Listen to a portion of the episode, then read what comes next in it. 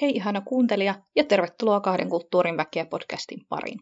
Tässä neljännessä kaudessa keskitytään enemmän maahanmuuttajataustaisiin yhteisöihin. Täällä studiossa tällä kertaa sun seurana on minä Maria. Tämän jakson aiheena on kolorismi. Ja kolorismi on vähän tällainen hieno sana, mutta se, sille tarkoitetaan ihmisen ulkoisiin piirteisiin, yleensä just ihonväriin liittyviä ennakkoluuloja ja syrjintää. Ja tämä kolorismi on sellainen, joka voi esiintyä sekä niiden eri etnisten ryhmien välillä että sen saman etnisen ryhmän sisällä. Keskeistä kolorismissa on uskomus siitä, että vaaleampi ihonväri nähdään kauniimpana ja arvokkaampana kuin tummempi ihonväri. Ja se kattaa myös ihon sävyt. Ja tämä ilmiö näkyy eri maissa ja maanosissa eri tavalla. Et länsimaissa se kolorismi ehkä enemmän juontaa siihen kolonisaatioon, joka perustuu rotuhierarkiajärjestelmään ja ideologiaan. Ja siinä edellä mainitussa keskeistä on ajatus valkoisen NS-rodun paremmuudesta, minkä varjolla oikeutetaan ei-valkoisten lainausmerkeissä rotujen sorto. Eli valkoinen on parempi ja evoluution tulosta. Vaikka harva oikeastaan enää näin ajattelee tietoisella tasolla, niin nämä ajatukset on alitajuisesti läsnä yhteiskunnassa. Juurikin, että vaaleaihoiset nähdään kauniimpana. Mutta tällä kertaa keskitytään enemmän niihin maahanmuuttajayhteisöjen sisällä ilmenevään mustan kautta tumman ihonvärin vastaisuuteen. Ja mä olen itse henkilökohtaisesti saanut paljon kritiikkiä aiemmin tuodessani tämän ilmiön esiin, niin haluan vielä tarkentaa, että vaikka nyt puhun tästä ilmiöstä, joka tapahtuu sen yhteisön sisällä, niin se ei poista, se ei ole pois siitä rasismista, mitä valtaväestö kohdistaa vähemmistöihin. Et vähän sama juttu kuin, että jos mä puhun vaikka naisten kokemasta väkivallasta, niin se keskustelu ei ole pois siitä miesten kokemasta väkivallasta, vaan että nämä kaksi keskustelua voi elää samaan aikaan rinnakkain ja limittäin. Ja sama juttu tämän ihonvärikeskustelun kanssa. Se, että mä puhun yhteisöjen sisäisestä ihonvärisekoiluista, niin se ei ole pois siitä muusta ihonvärisekoilusta, mikä yhteiskunnassa yleisestikin on. Esimerkiksi Aasiassa, josta itse olen siis kotoisin, tämä ilmiö ilmenee vaaleamman ihonsävyn ihannointina. Ja se ihannointi perustuu siihen ajatukseen, että vaalea ihonväri kuvaa rikkautta ja menestystä. Historiassa vaalea iho on ollut merkki siitä, ettei tarvinnut tehdä töitä ulkona, eli ei ruskettunut. Ja sitten kun sä olit rikas ja pystyit olemaan sisällä, niin sittenhän luonnollisesti niin sä et ruskettunut, niin sitten se oli merkki siitä, että oot vähän parempaa väkeä. Ja tiedoksi myös, että siis tummaihoisetkin ihmiset voivat ruskettua. Mutta sitten se myös toisaalta liittyy vahvasti semmoiseen kolonialismiin ja siirtomaavalta-aikaan, jolloin äm, kun ne länsimaiset vallotti niitä Aasian ja Afrikan maita, ja sitten ne länsimaiset oli niitä vaaleihosia, ja heillä oli sitä valtaa ja rikkautta, niin sekin ää, lisäsi sitä ihannointia. Ja erityisesti Aasiassa se näkyy siinä, että myydään ihoa vaalentavia tuotteita, ja se on ihan valtava bisnes siellä, ja täynnä kaiken maailman epämääräisiä myrkkyjä. Ja jos palataan ehkä Suomeen ja miten se niin kuin näissä yhteisöissä näkyy, niin esimerkiksi vaaleihoisia tyttöjä kehutaan useammin kauniiksi ja ennustetaan sitä rikasta ja vaikutusvaltaista puolisoa. Että vaikka olisit köyhästä perheestä, mutta todella vaaleja, niin se sun vaaleus voi pelastaa sut siltä köyhyydeltä, että pääset todennäköisemmin hyvin naimisiin.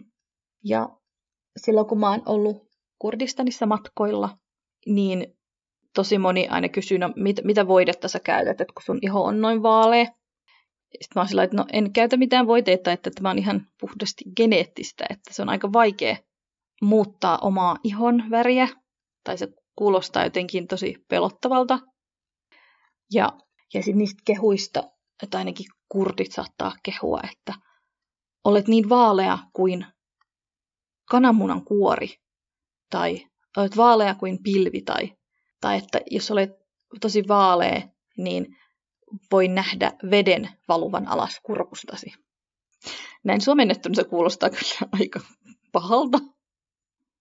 Ja ehkä itsellä, milloin tämä tuli kaikkein eniten esiin elämässä, oli se, kun odotin mun tytärtä. Ja mun perheessä, no ehkä sen verran, että kurdilaiset on aika NS eri värisiä, että on todella tummia ja sitten on tosi vaaleita ja sitten kaikkea siltä väliltä. Ja sitten kun mä olen just nuorena, mä luulen, että ne asenteet on nyt vähän muuttunut parempaan suuntaan ja ehkä pitäisi muistuttaa, että kaikki eivät ajattele näin, kaikki eivät tee näin, mutta silloin kun mä olin just paljon nuorempi, niin tummia tyttöjä saatettiin just haukkaa mustiksi, että sä oot niin musta kuin korppi tai sä oot tosi kaunis, mutta harmi kun sun ihonväri on noin tumma tai jotain niin kuin ihan yhtä seko. Sitten tavallaan kun sen oli nähnyt ja ties, miten paljon se satutti niitä ihmisiä, niin jotenkin sitten kun mä tiesin, että mä odotan tytärtä, enkä ollut vielä nähnyt häntä, niin sitten mä aloin miettiä, että no, mitä jos mun tytär on tosi tumman ihon sävyinen ihminen, koska mun miehen sisaret on myös aika tummia. Ja mullehan sille ei ollut mitään väliä, mutta sitten mä ajattelin, että meidän perheessä tai suvussa on muutamia ihmisiä, jotka kyllä tuovat mielipiteensä esille siitä, jos joku on heidän mielestä liian tumma.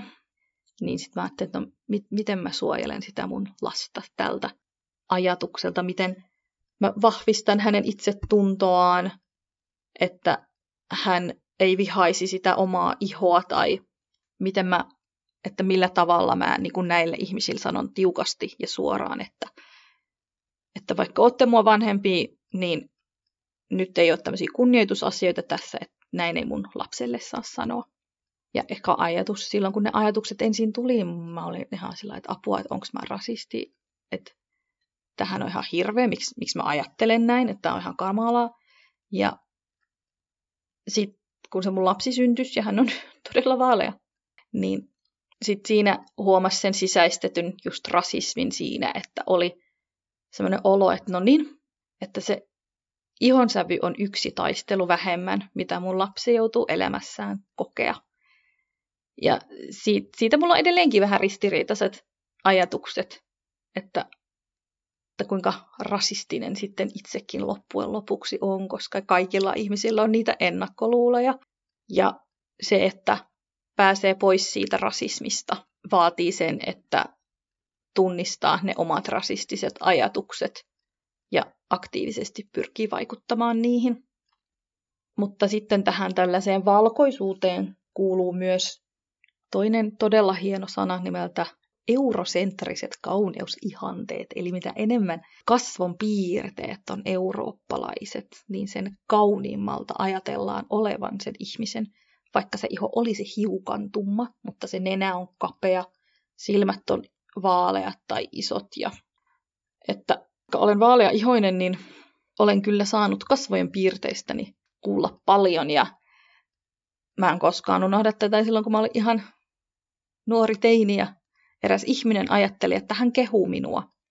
Ja hän sanoi näin, että sun kasvonpiirteet ei ole kauhean kivat, mutta onneksi sulla on vaalea iho, niin se pelastaa sut.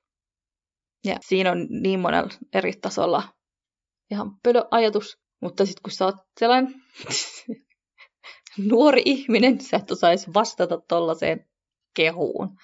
Niin se oli kans sellainen missä mä huomasin, että tavallaan siltä, sitten kun mä opin nämä kaksi termiä, vaikka aina välillä ihmiset valittaa kauheasti, että taas lisää termejä ja mitä nämä kaiken maailman termit on, ja nämä on taas vaan sieltä jenkeistä poimittuja. Mutta tavallaan mun elämässä on ollut niin kuin välillisesti ja suoraan just tällaista kolorismia ja eurosentrisiä kauneusihanteita – ja sitten kun mä sain niille ilmiöille nimet, niin sitten mulle tuli sellainen olo, että mä en ole hullu, että mä oon aina tiennyt näiden asioiden olemassaolosta, mutta mä en ole osannut kertoa niistä. Mä en ole tiennyt, millä sanoilla niitä kuvata. Niin sitten se on kiva tietää, että ei ole vaan kuvitellut näitä epäkohtia, että nämä on oikeasti todellisia epäkohtia. Ja kaikki nämä, mistä mä puhun, niitä tapahtuu siellä yhteisöjen sisällä, ja sitten on ihan eri asia, kun mennään sit sinne yhteisöjen ulkopuolelle ja kokee niin kuin toisenlaista rasismia. Ja sitten nykyään, kun on erilaisia termejä ja nyt tavallaan sitä ryhmää, mihin minäkin kuulun, kuvaillaan sa, niin kuin lyhenteellä POC, eli People of Color, niin silloin kun mä ekan kerran kuulin siitä, niin mä tiesin, että se tarkoittaa mua, mutta sitten se oli siitä jännä, että koska koko elämä mulla oli sanottu, että mä olen vaalea, enkä mikään väri, niin se tuntus vähän vieraalta. Jotenkin, että mulla on vaalea iho, en mä ole niin kuin värillinen. Toisaalta mä tiedän, että mä olen kategorisesti NS brown enkä black, eli ruskea en musta. Ja se ruskea ehkä tuntuu enemmän umalta, koska ne mun silmän ja hiusten värit on tummanruskeat.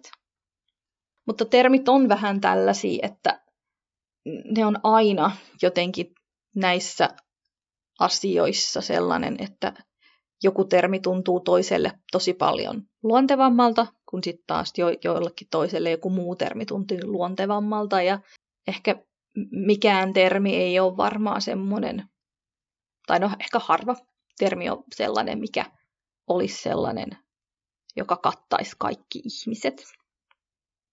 Mm, mutta me ollaan otettu ehkä meidän podcastissa sellainen ää, linja nyt Annan kanssa, että me ei ihan hirveästi jäädä termeihin, koska sitten kun me yritettiin alkaa etsiä termeitä, se tuntui jotenkin tosi vaikealta, koska se ei ollut ehkä sitä meidän asiantuntijuutta.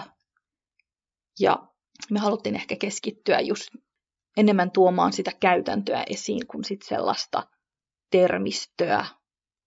Otamme kyllä aina vinkkejä vastaan kaikista eri, eri termeistä, mitä kannattaa käyttää ja ehkä semmoiset pitkäaikaiset kuulijat onkin huomannut, että meillä on vaihtunut termejä tässä matkan varrella. Mutta tosiaan termit, me ollaan päätetty, että se ei ole meidän taistelu. Meidän taistelu on muualla.